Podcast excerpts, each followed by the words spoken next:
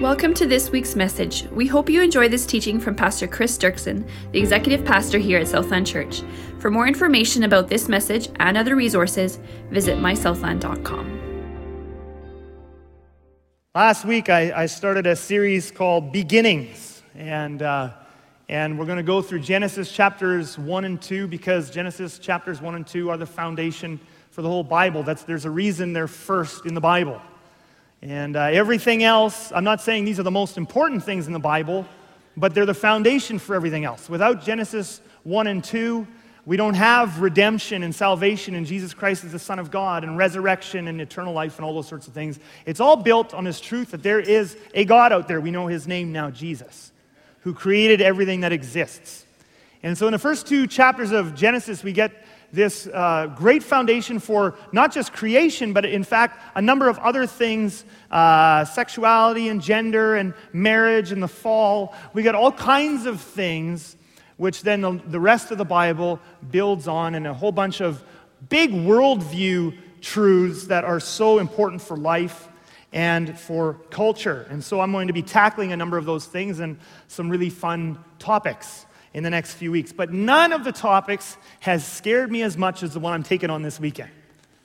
And uh, this weekend, uh, or this week and today in this message, I'm going to tackle uh, the age of the earth, the days of creation, and did dinosaurs exist or not? And uh, I have so far survived two services without being shot. And so I think if I get through this one and the next one, that God has a long life in store for me. But I'm going to read to you uh, from Genesis 1. And I'm, I, I, if, if, just because of time's sake, with everything that we've been doing up on stage here, I can't read to you the whole chapter. I, normally, I like in these messages to just open my Bible and just read to you the passage. I'm just going to read out of my notes and just kind of skim through a few things to give you an introduction, and then we'll look at this. All right, are you with me? All right, let's do this. Genesis chapter 1, starting in verse 1. This is what we covered last week. In the beginning, God created the heavens and the earth. And in verse 2, the earth was without form and void, and darkness was over the face of the deep. And the Spirit of God was hovering over the face of the waters. And God said, Let there be light. And there was light. And God called the light day, and the darkness he called night. And there was evening, and there was morning, the first day. Verse 6 And God said, Let there be an expanse in the midst of the waters, and let it separate the waters from the waters. And it was so. And God called the expanse heaven. And there was evening, and there was morning, the second day. And so you can see this pattern, this famous pattern of Genesis chapter 1. And God said, Let the waters under the heavens be gathered together into one place, and let the dry land appear. And it was so. And God said, Let the earth sprout vegetation, plants yielding seed, and fruit trees bearing fruit in which is their seed, each according to its kind on the earth. And it was so. And there was evening, and there was morning the third day. Now I'm just going to skip ahead uh, this same pattern, and there was evening and there was morning, and it was so, and God saw that it was good. This pattern over and over and over again through six days of creation. And then finally, at the beginning of chapter two, we get day seven. Thus the heavens and the earth were finished, and all the host of them. And on the seventh day, God finished his work that he had done, and he rested on the seventh day from all his work that he had done. Now, I know we've prayed a bunch already, but we haven't prayed for the message. So I'm going to just pray that our heart's going to be open and that we can receive what God has for us today. Lord Jesus, I thank you for Genesis chapter 1. Lord, I just pray that you would give us a, a, a spirit truth today, that we would be built up and encouraged to love each other more and to be more confident in your word and to understand what it says at an even better level. In Jesus' name we pray. Amen. All right, so the days of creation. Well, it's a famous chapter, first chapter of the Bible, and, and uh, as we all know, or most of us would know anyway, uh, God's creative acts in Genesis chapter 1 are divided up into six days, and then, of course, with the seventh day as he rested. And so, just a quick glance, a quick read through through the chapter uh, would make it seem like it's pretty obvious what's going on here. Uh, how could Christians even argue about what's going on here? It just looks obvious. God obviously created the, the universe in a week, in, in seven days, 24 hour days.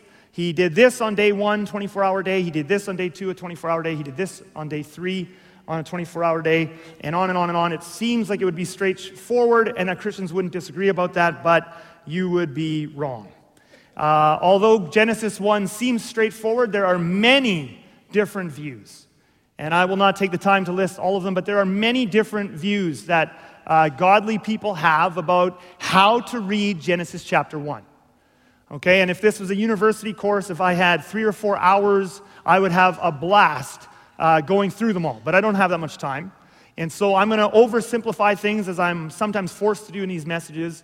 And I'm going to shrink all those different views down to kind of two basic ones, okay? Two basic uh, ways that Christians read Genesis chapter 1. And the one way that many Christians read, and that uh, no doubt many of you, I know lots of people, I have friends in this church, uh, would view it, is what I'll just call for the purpose of this message the young earth view. And in the young earth view, these are Christians who read Genesis chapter 1 and they say it's just obvious what it says. There was evening and there was morning the first day. These were 24 hour days. God created the universe in a week. Therefore, the universe is very young. It's somewhere between, you know, relatively speaking. If any of you is 6,000 to 10,000 years old, you would not be very young. But it's called young Earth because they believe the universe is somewhere between 6,000 and 10,000 years old. Okay? So that is one group of Christians and how they read Genesis 1. But there's another group, and as I said before, there's actually many more nuances and different views in this, but I'm boiling it down to kind of two basic ones. There's a whole other group of Christians uh, who read Genesis chapter 1, and they see in Genesis chapter 1 not 24 hour periods, but longer spans of time. And they don't believe that Genesis uh, means to teach 24 hour days. And so, as a result of that, they believe that the Bible allows for some unspecified amount of time for creation. Therefore, they are totally okay with the earth and the universe being millions or billions of years old. Okay? Now, uh, so that's different views. And again, I could show you other ones, but we'll just oversimplify a little bit and we'll have two basic views here. It makes it easier uh, in the message, okay? Now, uh, problem uh, in all of this is, is, you know, both sides have some issues with the other side. And I don't say that as a bad thing. Uh, any Christian side in any uh, debate always has issues because all Christians have issues.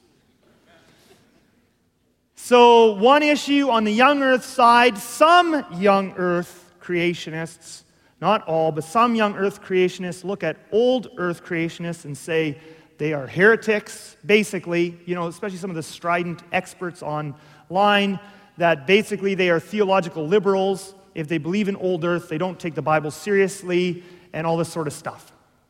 So, some young earthers look at old earthers like that. On the other side, some old earth creationists look at young earth creationists and basically look down their noses at them and say they're ignorant of science. They're ignorant about Bible interpretation. They're sort of like the equivalent of theological, you know, backwoods hicks. So both sides, one side looks at the other and says, You're just compromisers, you're lib- theological liberals, and the other side looks at the other one and says, You're just ignorant. And so in this message, I want to, I want to, over the course of this message, I want a couple of questions to be answered. And the first one is what do you have to believe about the age of the earth and creation in order to be true to the Bible? Do you have to believe it's literal 24 hour days? Or uh, are there other things that are true to the Bible that you can believe? And then the second thing I want to look at is is it possible for young earthers and old earthers to thrive together in a church? Well, let's see. Well, let's work our way through this. Are you with me?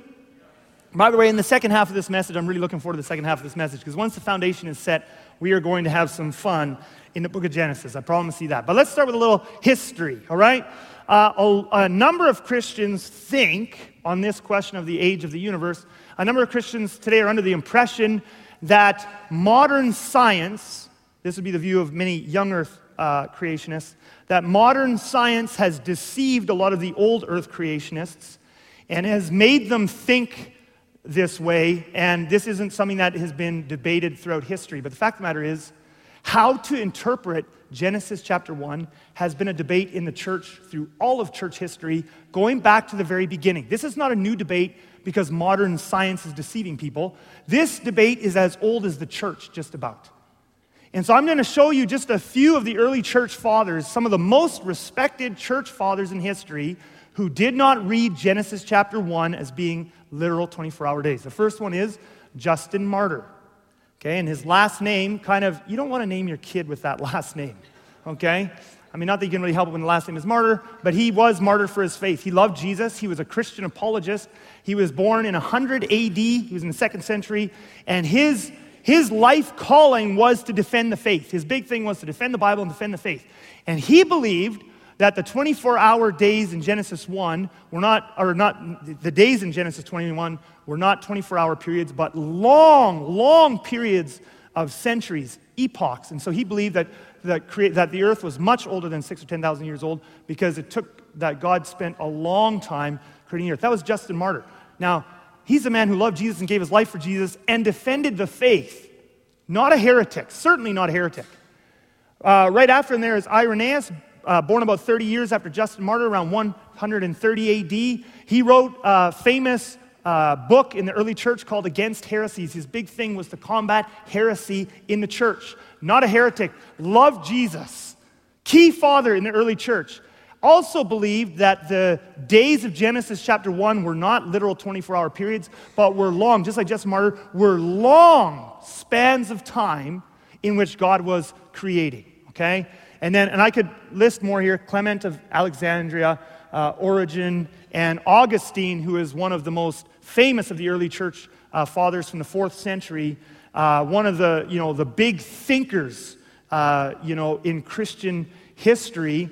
And he also believed that the 24, or that the days of Genesis chapter 1 were not literal 24 hour days. Now, in Augustine's case, he believed that God created everything in an instant. Okay, so my point here is not that he was defending old earth as some of the, the other guys were. My point is, though, that he, he, he looked at it and said these aren't supposed to be taken literally. Now, of course, on the other side, I could list you a bunch of church fathers who also believe they were literal 24 hour days. My point here is not to prove one side or the other wrong. My point is to say this is not a new debate. And it's also not a heretic debate. This has been going on since the beginning of the church between godly people who believe the Bible, stand for the Bible, are defender, defenders of the Bible and of the Christian faith, and some even of whom have given their lives for the Christian faith, and they disagreed about whether Genesis 1 was literal 24 hour days or, or different spans of time. Okay? So that's my first point. Now, of course, our standard of truth is not history, but the Bible. So the question is, does the Bible clearly teach that the earth is young and the days of creation are literal 24 hour days? Well, again, at first glance to our modern eyes, it seems to. And we'll just read a couple of verses again. And we uh, start with verse 3 And God said, Let there be light, and there was light. God called the light day, and the darkness he called night, and there was evening, and there was morning the first day. Sure seems evening, morning, day, like a 24 hour day. Verse 11, we'll look at day 2 here as well. And God said, Let the earth sprout vegetation, plants yielding uh, seed uh, not day two, by the way, I just skipped ahead to day three, sorry. Uh, each according to its kind on the earth, and it was so, and God saw that it was good, and there was evening and there was morning the third day. And this is the same pattern uh, for all six days. So when we just read through it with our modern eyes, it just looks like, well, duh, Moses is meaning to tell us uh, that it was literal 24 hour days. Like the sun came up and went down, and 24 hour days were over. But there's more going on here than meets the eye. The first thing I want you to notice is in day one and day two and day three, it talks about uh, there was evening and there was morning the first day, there was evening and morning the second day, there was evening and morning the third day. But guess what wasn't created yet until day four? The sun and the moon. I'll show you day four, okay? Day four says this And God said, Let there be lights in the expanse of the heavens to separate the day from the night. It's the sun and the moon. And God made the two great lights, right? Um, the greater light, the sun, to rule the day, and the lesser light to rule the night and the stars. And God set them in the expanse of the heavens to give light on the earth, to rule over the day and over the night, and to separate the light from the darkness. And God saw that it was good, and there was evening and there was morning the fourth day. So the first thing I want you to notice is there is no sun or moon. If you just take Genesis at face value, there's not even a sun or moon on days one or two or three, which right away just creates how is there evening and morning? I just want you to see here, right off the bat, that things are not as cut and dried as, as people sometimes think. There's a reason why people like Justin Martyr and Augustine, different thinkers, thought the way they did. Now, I'm not saying that makes everybody else wrong, but I'm saying there's a reason why great Christian thinkers have looked at this and said, I don't think it's talking about literal 24 hour days because how could there be an evening and a morning without a sun and a moon? Okay? So that's, that's the first thing. But there's a second thing I want to show you here too. And I want you to notice the Hebrew word uh, that's translated day. The Hebrew word translated day throughout the uh, six days of creation is the Hebrew word uh, yom, okay?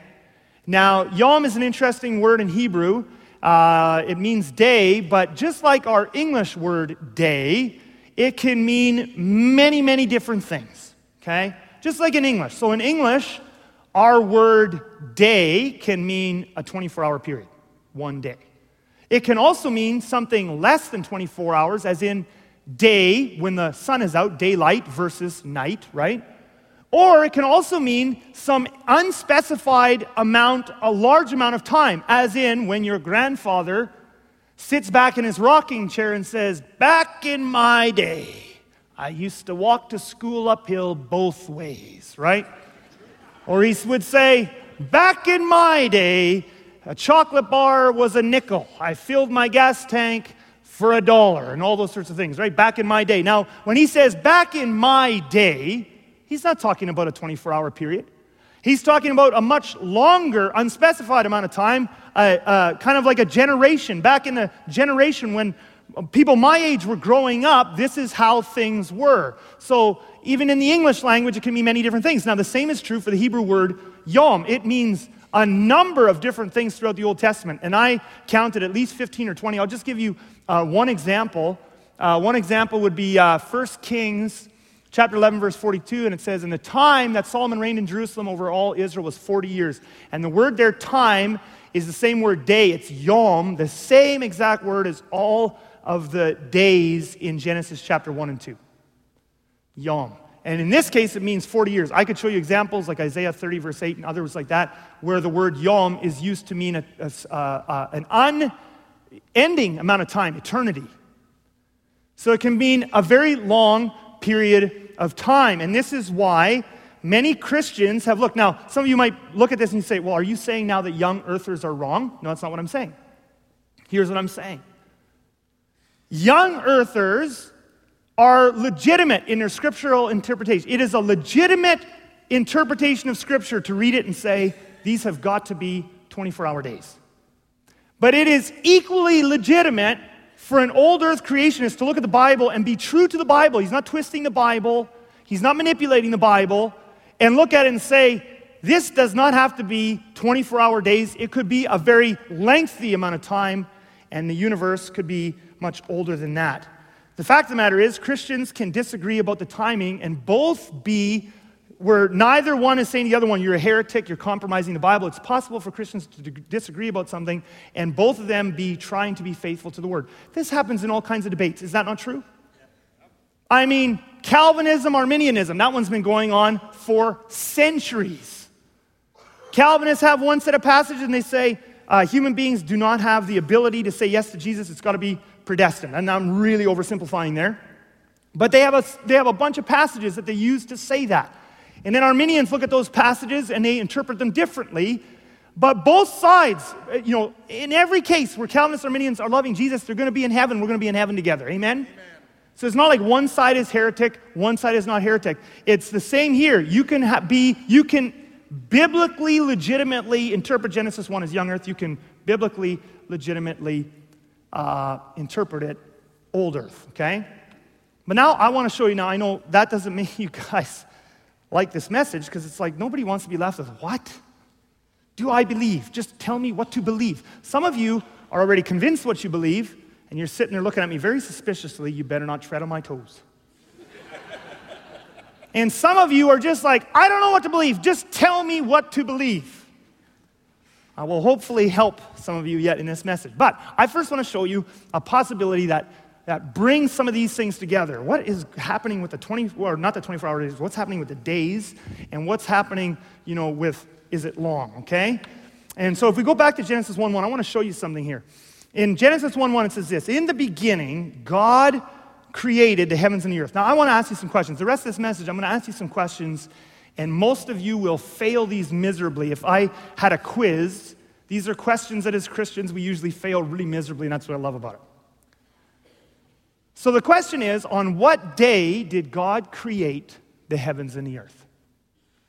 On what day? What did God create on day one? Well, most of us would just assume he had to have created the heavens and the earth on day one because how else could he have created everything else?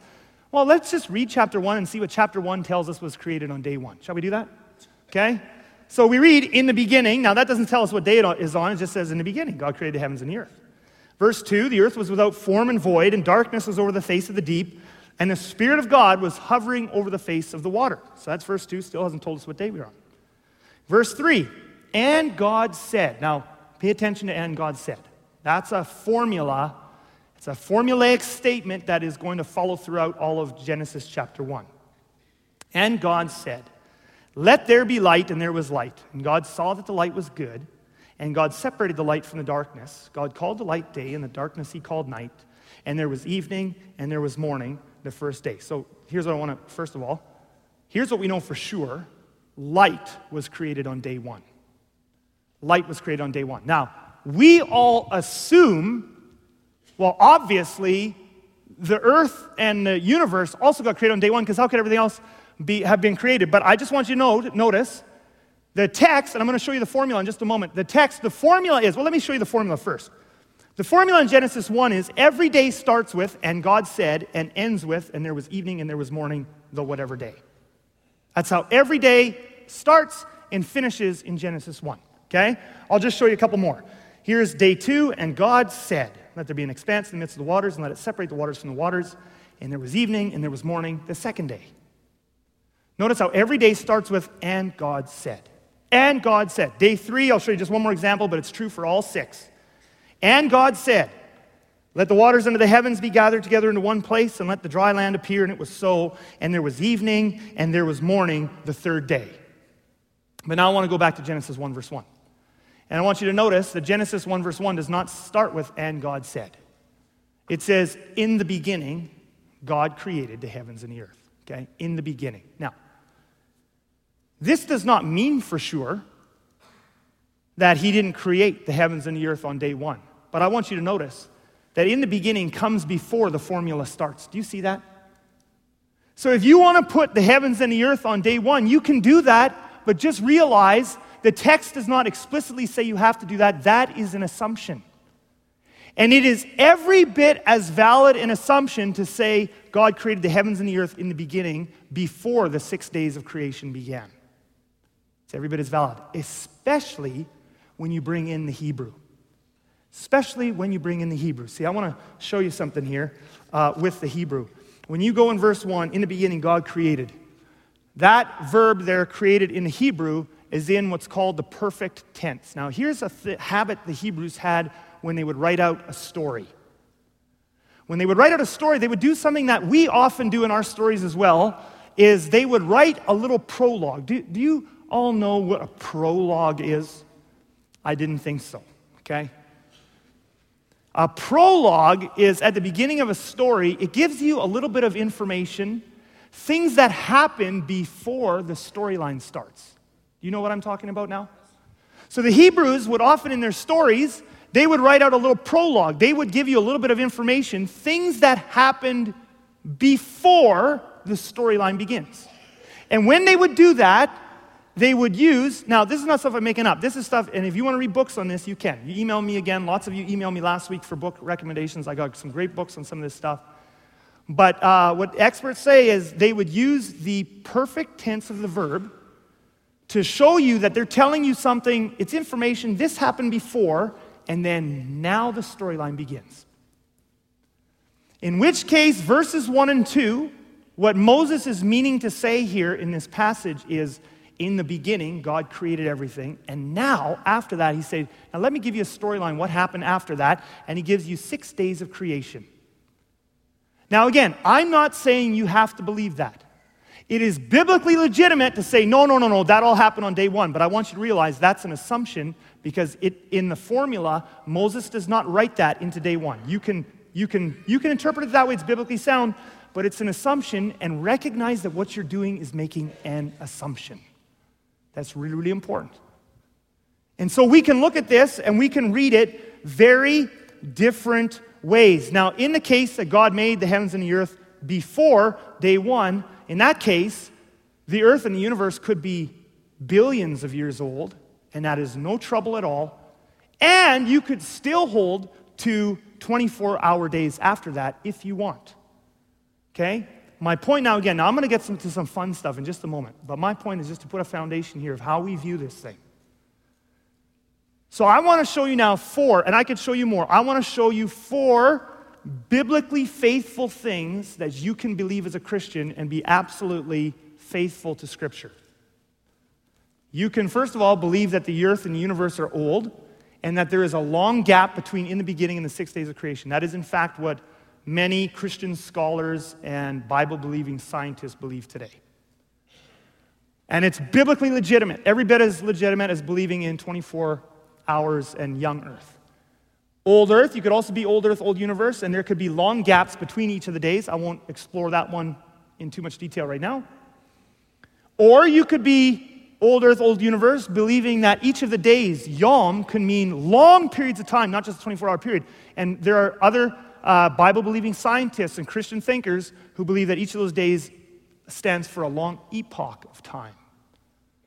Or you could be a young earth creationist and you could believe the earth is young, it's 6,000 to 10,000 years old, and it was created in seven 24 hour days. All of those beliefs are faithful to Scripture. Now you say, why is this important? Some of you are sitting there and you're going, why is this? I don't need this. I just love Jesus and that's good enough for me. Amen. And first of all, I just want to say to you, blessings on you. If this question doesn't bother or torment you, continue walking with Jesus. It's not necessary for your salvation.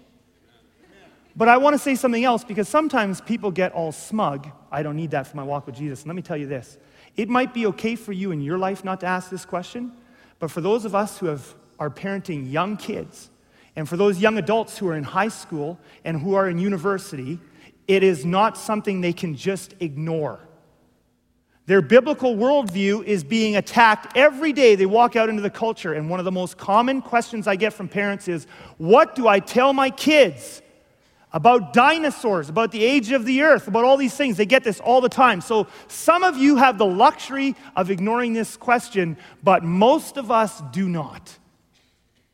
And I have known too many people who have questioned their faith over this issue. I know people in this church who just about lost their faith over this issue. So, all of that to set you up for this. I want to tell you now what I believe. I'm not telling you this because you have to agree with me. I'm not telling you this because I'm trying to convince you. If you are very convinced in the way you are, blessings on you. I love it. And we can have dialogue. But there's many people here who are not convinced and feel like they're floating, and especially parents with kids. And my heart is for you. So I'll tell you what I believe, and I'll tell you what I tell my kids, and then you can do with it what you will. Are you good with that? Have you all put your guns on safety? all right? I believe the universe is very old. I believe the best scientific evidence out there. I believe there's an overwhelming amount of scientific evidence that points to the universe being about 14 billion years old. I've believed this for many, many years. Ever since I was a teenager, I've been fascinated with the stars. I've been absolutely, and you see it, it comes out of my messages sometimes, and I'm going to show you another one very shortly. I've been absolutely fascinated with the stars, and I love, ever since I was a teenager, I love if you're out on a clear night to look up at the stars and just be in awe at the immensity of the God who made those stars. And it's in my love for the stars that I first came to be convinced that the universe must be very old because when you look up into the sky, you are seeing things that are very far away. For example, can I show you a picture? I'm going to show you a picture, okay? Beautiful picture. This is the Andromeda Galaxy, okay? Now, the Andromeda Galaxy is actually our neighbor in space. We live in the Milky Way galaxy.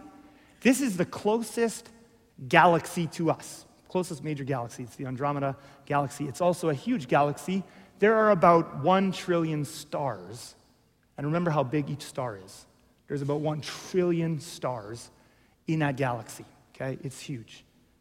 Now, when you look up into the night sky and you see some of those those twinkling lights you see are, you, we can't tell because they're so far away. You can't tell the naked eye. Sometimes it's just a single star, and some of those stars are massive anyway. But some of those twinkling lights you see are, could be a galaxy that's way out there. So, Andromeda, you could be looking up and seeing a, a light, and that light isn't a single star, it's a galaxy with a trillion stars in it. It's, it's actually unbelievable. But here's something else to blow your mind Andromeda is the closest galaxy to us. Do you know how far away it is? 2.5 million light years. Now you say, okay, what is a light year? Okay, well, here's what a light year is. A light year is just a measure of distance. So we have inches and centimeters, depending if you're metric or, or old or whatever. We have feet and we have meters. We have miles. We have kilometers, right? We have all these different measurements of distance. A light year is just a measurement of distance. It's just like a mile, except way, way, way, way bigger. Okay, it's a measurement of distance, okay? It's the distance a light beam travels in one year. Now, light is a very fast thing.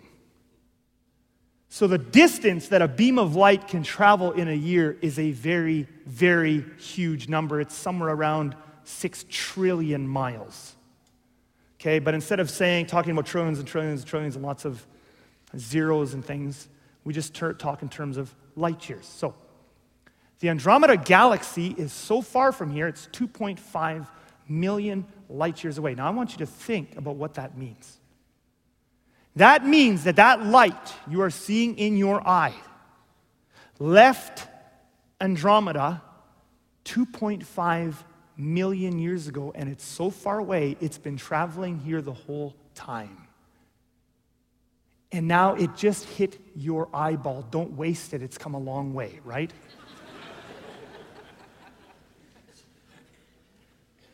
So I want you to think about this is one of the things I've always loved since being a teenager about the stars. When you look up into the night sky, have you ever realized you're actually looking back in time?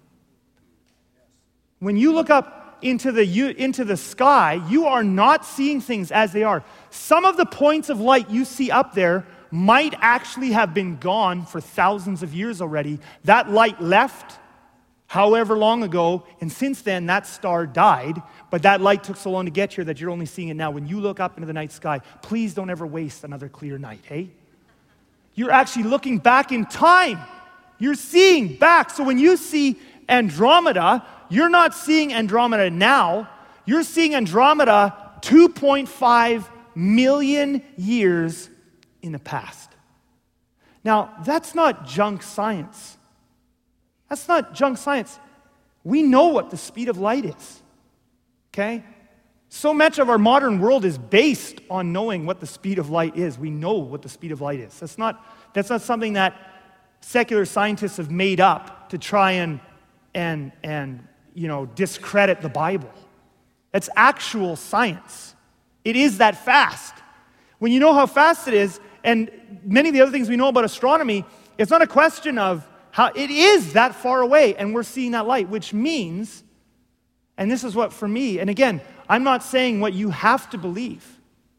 I'm not saying what you have to believe to be, to be uh, biblically faithful. I'm just saying for me from the very beginning, when I started to think about stars and space, there's no way the universe can be 6,000 or 10,000 years old. Now, if you're a young earth creationist, that's fine. I'm not trying to convince you again. And there's a small group of scientists, and they're smart people. I don't look down on them. They're legitimately very intelligent people. And they come up with all kinds of science to figure out ways of how this could happen and the laws of physics change or the, the speed of light, and that's perfectly fine.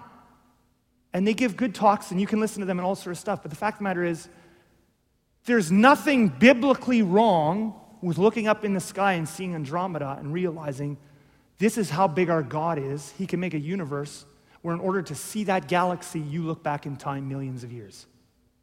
There's nothing wrong with that. We don't have to dispute that science. Let me say something else. There really were dinosaurs in the past, and a bunch of parents are writing stuff down. This is probably one of the most common parenting questions I have gotten in all my years here. Has nothing to do with discipline, how to love my kids, how to get through this issue or that issue. One of the most common questions is, what do I talk to my kids about dinosaurs? Here's what you tell them there were dinosaurs. There were dinosaurs. We, there, there's thousands of bones. There's thousands and thousands of bones. There was T Rexes and brachiosaurs and velociraptors and stegosauruses. You know, I never cease to be amazed. Those of you who are young earthers and you love Jurassic Park, what are you doing? That's just a little joke. But anyway, They're not overgrown alligators. They were real animals that lived a long, long, long, long, long time ago. And we've got lots of bones. There's nothing in the Bible. Now, if you're young earth, then you're going to listen to a certain set of experts, and they have all kinds of explanations of how that's possible. And that is totally fine. I love you, and you are being true to the scriptures the best you know how, and that's amazing. But what I'm very cautious of is this why would we set our kids up to see a conflict between scripture and science where there doesn't need to be one? See, there's a radical difference between if you are young earth and old earth, how you view science. And again, I'm not telling you what you have to believe, and you're going to have to end up making your own decisions. But there's a radical difference between how you raise your kids. If you are young earth, you have to raise your children very much to suspect all of science and all scientists you basically have to question their motives because basically how it becomes, and I see this a lot with young earth kind of experts, especially online, is they basically think all scientists are in cahoots trying to disprove the Bible. But the fact of the matter is, yes, a lot of scientists are non Christian, but a lot of scientists are Christian too. And there isn't some worldwide conspiracy to discredit this. For the most part, scientists are doing their best to explain the data that's there. So, on the one hand, you can raise your kids in such a way that they question the motives of all of science and they dispute everything that science says. Okay? Or in the old earth view, you can actually accept the science. It's not you against the scientists because the Bible actually doesn't tell us how old the earth is. It just doesn't. And again, I know that we have to wrestle with this, each one of us with our kids. I, I know we have to wrestle with this, and I am not I have no disrespect. I have close friends who are young earth. I got no problem with young earth whatsoever. What I love is when people want to be true to this. But what I'm saying is, it radically changes the way you raise your kids, it radically changes the way you approach the world. And one of the things that I have not found helpful over the years is to see conspiracy where there isn't conspiracy. And to see things going on that in many cases are not going on. Now, I want to just say one other thing. This is not, some of you are going, wait a minute, wait, whoa, whoa, whoa, whoa, mind blow, mind blow, mind blow. I never thought Chris would speak, you know, say anything like this, borderline heresy on from the stage, right? Are you saying you agree with evolution? Absolutely not. People equate dinosaurs and an old earth with evolution. That, those are two incredibly different things. Evolution is a theory. By the way, it is a theory that is increasingly rejected by secular scientists. The Darwinian model of evolution is increasingly dis- disputed and rejected by secular scientists, not just Christians, on its own merits. But evolution is the theory that random mutations can change a one celled paramecium, random mutations plus natural selection, paramecium turns into a fish. I'm oversimplifying a little bit. Random mutations, natural selection, fish turns into a lizard. Random mutations, natural selection, lizard turns into a monkey. Random mutations, natural selection, monkey gets consciousness, incredible intelligence, a love for music and invention and engineering, and we have humans. Not a chance. Evolution is a totally separate thing Totally separate thing than saying, in the beginning, God created the heavens and the earth, and it sure looks like that's separate from the other six days. I really believe that the earth is very old. And I see evidence of that when I look up in the sky and I see stars and galaxies that are so far away, it would take their light millions of years to reach Earth. That's really important. Now, I know there's a couple of questions, and this is where we get to have fun at the end of this message with a little bit of Genesis, because I want to help you so much of what we do when we read the Bible is we have goggles on, and then we read the Bible and we don't read what it actually says, we read our preconceived ideas into the text. And so I want to show you a couple of those. But one of the big questions that people have right away is if dinosaurs used to exist and the universe is old, then that means the dinosaurs all died out before the humans. But wait a minute, there wasn't death before sin, right? That's what most of us Christians, we just assume, because isn't that what the Bible teaches? Obviously, animals didn't die before Adam and Eve ate the, the, fruit from the tree of, of the knowledge of good and evil, right? That's what we assume. So let's actually go to Genesis 3. We'll cheat a little bit. I said this series was on Genesis 1 and 2, but we'll cheat into Genesis 3 because it's way too fascinating. And the question I want to ask you I told you before that if I had given a quiz at the beginning of this message, most of us would fail it. My question to you is this Did Adam and Eve begin to physically die the moment they bit into the apple? Just think to yourself what the answer is. Did Adam and Eve begin to physically die the moment they bit into the apple and disobeyed God? Well, most Christians would just assume, yeah, they just, because that's what God said. The moment you bite into the apple, before that they were living forever. Now you bite into the apple, and I've even taught it this way in the past. See, this is really good for you to know too. Your pastor makes mistakes. I'm undoing some things here this morning. But I've actually taught from the stage in years past the laws of physics changed when Adam and Eve sinned. They bit into the apple. Before that, there was no death and decay anywhere in the universe. They bit into the apple, and oh, the laws of physics changed, and they started dying. But you know, the Bible actually doesn't teach that. I'm going to show you in Genesis chapter 3. Genesis 3, verse 3, God says, You eat from, well, I always say it's an apple. We have no idea what kind of fruit it is, so forgive me on that. But anyway, God says, You don't eat from that tree. The moment you do, you're going to die. Of course, we know Adam and Eve do it.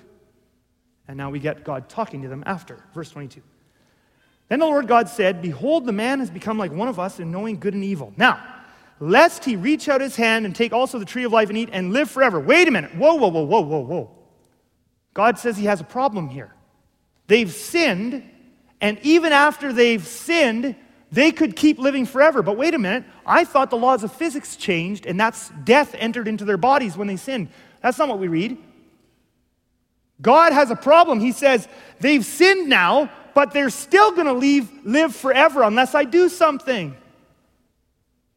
So, what does he have to do? Let's keep reading. Verse 23 Therefore, the Lord sent him, that's Adam and Eve, out from the Garden of Eden to work the ground from which he was taken. He drove out the man and at the east of the Garden of Eden, he placed the cherubim and a flaming sword that turned every way to guard the way to the tree of life. Now, here's the question Why would God have to put an angel with a flaming sword at the tree of life? And the answer is because if he hadn't, Adam and Eve and their kids would have kept coming back to the tree of life, they would have eaten the fruit, and they would have continued to live forever in their sinful state. So sin didn't, okay, so the question is how did sin ca- cause Adam and Eve to sin? Did sin, or cause Adam and Eve to die? Did sin change the laws of physics so that death entered into their bodies? Or did sin cut them off from the presence of God, and because they were cut off from the presence of God, they had no access to the tree of life? And the answer, according to Scripture, is sin cut them off from the presence of God. And because of that, they had no more access to the tree of life. But nothing in physics changed. Does that make sense? Now, you say, what on earth does that have to do with dinosaurs and animals? Well, now we're treading a little bit, now, now we're talking about things that are not specifically talking about in Scripture. We're extrapolating a little bit from this passage. But I'm doing it because I have to show you how an old earth view still agrees with Scripture. It's so faithful. You say, how is this possible? Well, think about this. If Adam and Eve had to eat from the tree of life in order to live forever before the fall. And my question is were animals all eating from the tree of life before the fall? Every day were the sharks flip flopping out of the water, like this, over the tree of life? Help me with the low hanging fruit. Um. Were billions of birds and monkeys and elephants and rabbits from all the continents of the earth converging on the tree of life every day in order to live forever? And my guess is I don't think so. I think the tree of life was for Adam and Eve, and Adam and Eve already had to eat from it before they fell in order to live forever. So I think, and again, now I'm not saying what you have to believe, and now we're talking about things. I'm just showing you how this can all come together. So we're just speculating a little bit, but I really believe there was a life and death cycle long before Adam and Eve fell. And really, it only makes sense. Can you imagine if there was no life and death cycle for bunnies? exactly. Oh my goodness, exactly. Do you know how many bunnies we'd have on the earth if bunnies only procreated and never died? We would have mounds of bunnies covering the entire earth. Now imagine that for every little bird and mouse and rat that God made, all procreating to their heart's content, be fruitful and multiply, and none of them ever die. I think it's clear that there was a life and death cycle among the animals before Adam and Eve fell. Adam and Eve were not part of that life and death cycle because they, as the bearers of God image, God's image, had access to the tree of life. By the way, I think this also shows God's love. And again, I'm not saying what you have to believe. I'm going outside of the Bible now just to show you how this matches up with a worldview. I think this shows us God's tremendous love for human beings because, in my view, do you know where we get all of our oil today? By the way, do you know that oil is important for human life? I'm going to talk about this next week again. We'll talk a little bit about oil and natural, and just because there's other stuff in Genesis one I want to talk about. But there could not be seven. I know everybody in Canada these days hates oil and yada yada, and of course we're all against wrecking the earth and all that sort of stuff. But everything's oil is bad. Do you know you can't have seven billion human beings on planet Earth if you don't have oil? It's the most practical, harnessable energy source the human race has ever encountered, and that's why the human race exploded. We need it for agriculture, we need it for medicine, we need it for plastics, we need it for everything. That's why there's so many people on the earth is it's supported by oil. You know how we got oil? Dinosaurs had to die millions of years ago. Now, again, I know on the younger side, you can believe this differently. You can believe that the flood squished it all down very quickly, and there's, you'll find young earth scientists that can tell you that. And, and there's, yeah, there would be a big difference of opinion between them and, and other science. And that's okay to believe that. Absolutely, it's okay. But I really believe that God was preparing the universe and the earth in stages. For the culmination, in God's image, He created them male and female. And He was letting some of those animals die so that we could live. Now, one last question I'll answer, and then we'll, we'll sing to Jesus again. And some of you might be wondering, are you, how could death and decay have been part of God's good creation before the fall? Like, I thought creation was perfect before the fall. I would say Genesis 1 says creation was very good, but it wasn't perfect. See, here's the thing you have to understand. Here's another question on the quiz that most of us would fail. If I asked most of us at the beginning of this message, what was the first sin? Almost all of us would say Adam and Eve eating the apple. But that was only the first human sin. That wasn't the first sin. The Bible tells us there was a much more ancient being, a much more ancient sin. And that's why before Adam and Eve had ever sinned, there was already a tempter in the garden. He'd already long fallen before them. The serpent, which Revelation tells us is also Satan. And so I really believe when Adam and Eve sinned, their sin impacted humanity, and humanity was separated from God. But I believe, and again, we're not talking about stuff now that I can show you in the Bible. All I know from the Bible is Satan sinned long before Adam and Eve. He's a very powerful being. And I wonder, I wonder if his sin, death and decay in the universe are part of that. And so when Jesus came to, to redeem mankind, he was not just coming to redeem mankind, he was coming to redeem the universe and the earth and the creation which means that going forward, the Garden of Eden was amazing. But the new heavens and the new earth are going to be a lot better. And in fact, that's the last verse I'll show you here. That's what Paul says. 1 Corinthians 2, verse 9, Paul says this But as it is written, what no eye has seen, nor ear heard, nor the heart of man imagined, what God has prepared for those who love him. First of all, I want you to notice what no eye has seen. Even Adam and Eve hadn't seen this. Adam and Eve had perfect bodies, our resurrection bodies are going to be better. The Garden of Eden was a wonderful place, but Satan was already there. The new heavens and the new earth are going to be beyond what we can imagine. We can't even imagine. I think the life and death cycle will be over, we, but we can't imagine how would, a, how would a world without decay, corruption, and death even work? We can't imagine it. It's beyond what we can imagine. But we know it's going to be a physical place, it's going to be a wonderful place and it's going to be amazing.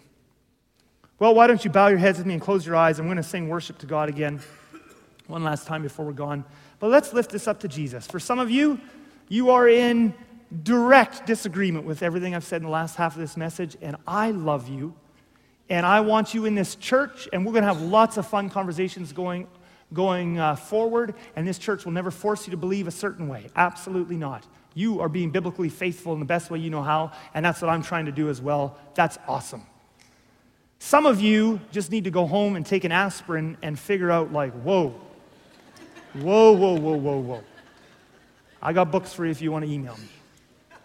And some of you are just praising the Lord that I've finally seen the light to talk about this, right? But all of us together can love each other under Jesus. Amen? Amen? So I want you to bow your heads with me. Lord Jesus, we all love each other. Lord, help us to come closer and closer to the truth. I don't want a single young person in this church, a single young adult, a single high school student or middle school student, to ever lose their faith over this issue. Help us to stand strong with wisdom and grace and truth. In your name we pray. Amen. Thank you for listening to this message from Southland Church. For more information or to download this and many other messages, please visit us at mysouthland.com.